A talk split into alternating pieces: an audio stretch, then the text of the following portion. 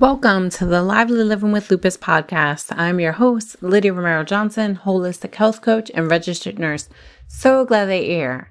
So here we are, day 7 of Lupus Awareness Month, May 2020. I'm sharing a little bit of lupus facts, lupus information, tips, inspiration, hope, story, all the different things, different days.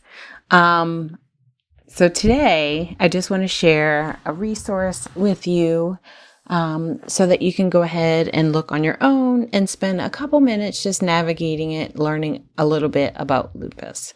We all learn in different ways, like hearing things, reading things, watching videos, talking to someone, all those things. I'm kind of like all the different layers of learning or something that speaks to me, but I really do, when I'm curious about something, like to spend time kind of navigating, whether it's looking through some books or navigating websites and resources and things like that, organizations and foundations and all of that to gather some information. And I find it kind of helps stick in my brain. So I'm looking at cdc.gov/lupus/facts/detailed.html. /SLE.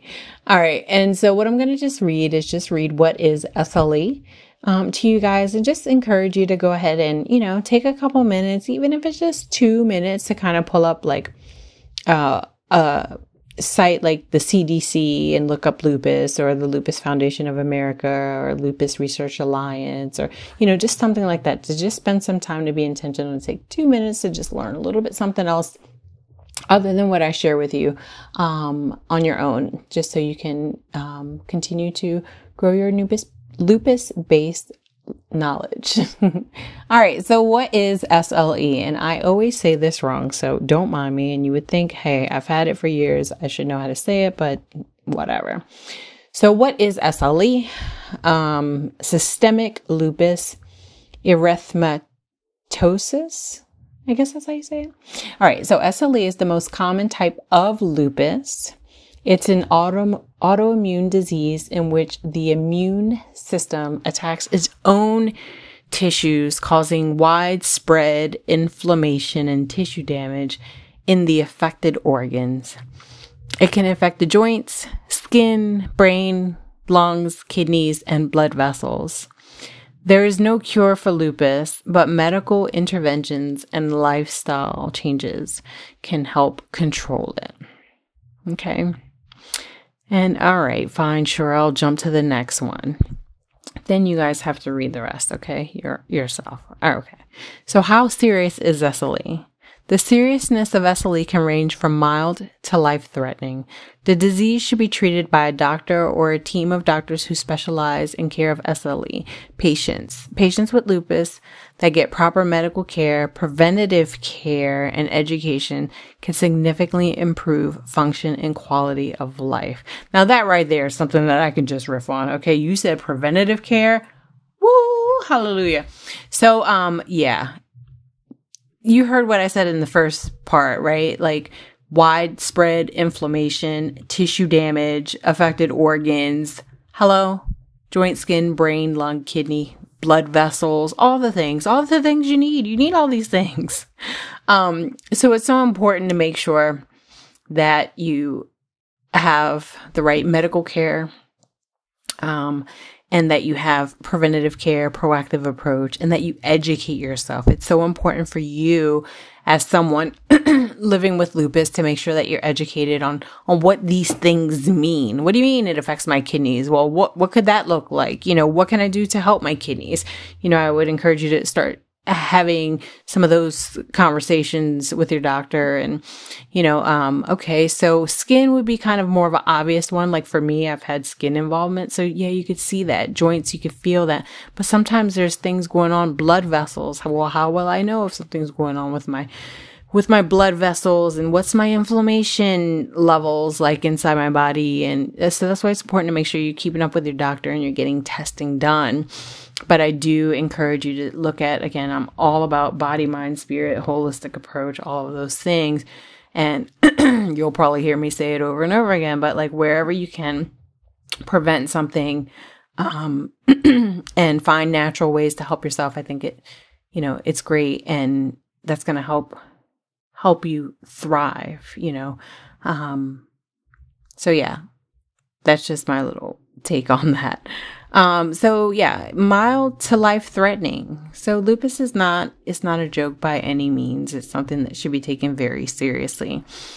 And having the right support, having the right medical team, the right education, all of that is very, very important. And it's also to your outlook, right? So if you have to work on, your mindset, how do I navigate this? How am I going to decide to take this diagnosis and navigate this? Am I going to decide that I'm going to live my, best life with it? Or am I going to let this diagnosis determine, that I can't do anything in life just because I have this diagnosis? I totally years back was like, oh gosh, I have this diagnosis and it limits me and all these things. And, and I had to get to a point like, you know what, even though I have this diagnosis is not all of me. There's still so many parts of me and so much that I can still do in this world and contribute to this world with lupus. So that's where the whole lively living with lupus, comes about. It's like, I had that switch finally go on that was like, I'm sick and tired of being sick and tired. Yes, I still have this diagnosis, but what can I do to live my best life despite this diagnosis? And what are the things I need to have in order to help me be successful with that? Again, from my medical team to the lifestyle interventions that I practice, to my supports, to learning more, to self-advocating for myself, to stress management, to all those things that go into the picture and that I think they're really important. So that's that. So I do encourage you to continue reading on this page and let me know what you learn. Again, this is the cdc.gov/lupus/facts page, and I read what is SLE and how serious is SLE, and then it goes on to say what causes SLE, what are the signs and symptoms, what are the complications, can a woman with SLE have a healthy pregnancy, how is SLE diagnosed, and more. There's more here, so I encourage you to go ahead and check that out, and let me know what you think. Let the CDC know what you think. I can't take credit for it. I'm just sharing some information with you. All right. So another thing, Lively Living with Lupus, the Lively Living with Lupus in the Kitchen YouTube has kicked off. Woo woo! I'm so excited. So first video is up. I have it under the Lively Living with Lupus YouTube channel. And then it's a separate playlist, Lively Living with Lupus in the Kitchen. There's a simple healthy smoothie video that is up on there. It's just a couple minutes long. Check it out. Like it if you like it. Share it. Subscribe, please. There's going to be more videos coming along the way. I think this is going to be a really cool, fun, inspiring project. We'll just call it a project right now. So I hope you join in on that kitchen fun, because like that is not my natural place to be, in the kitchen. It really isn't. So I could see some interesting times coming ahead. So anyway, that's that. And I will talk to you soon. Have a beautiful day. Bye.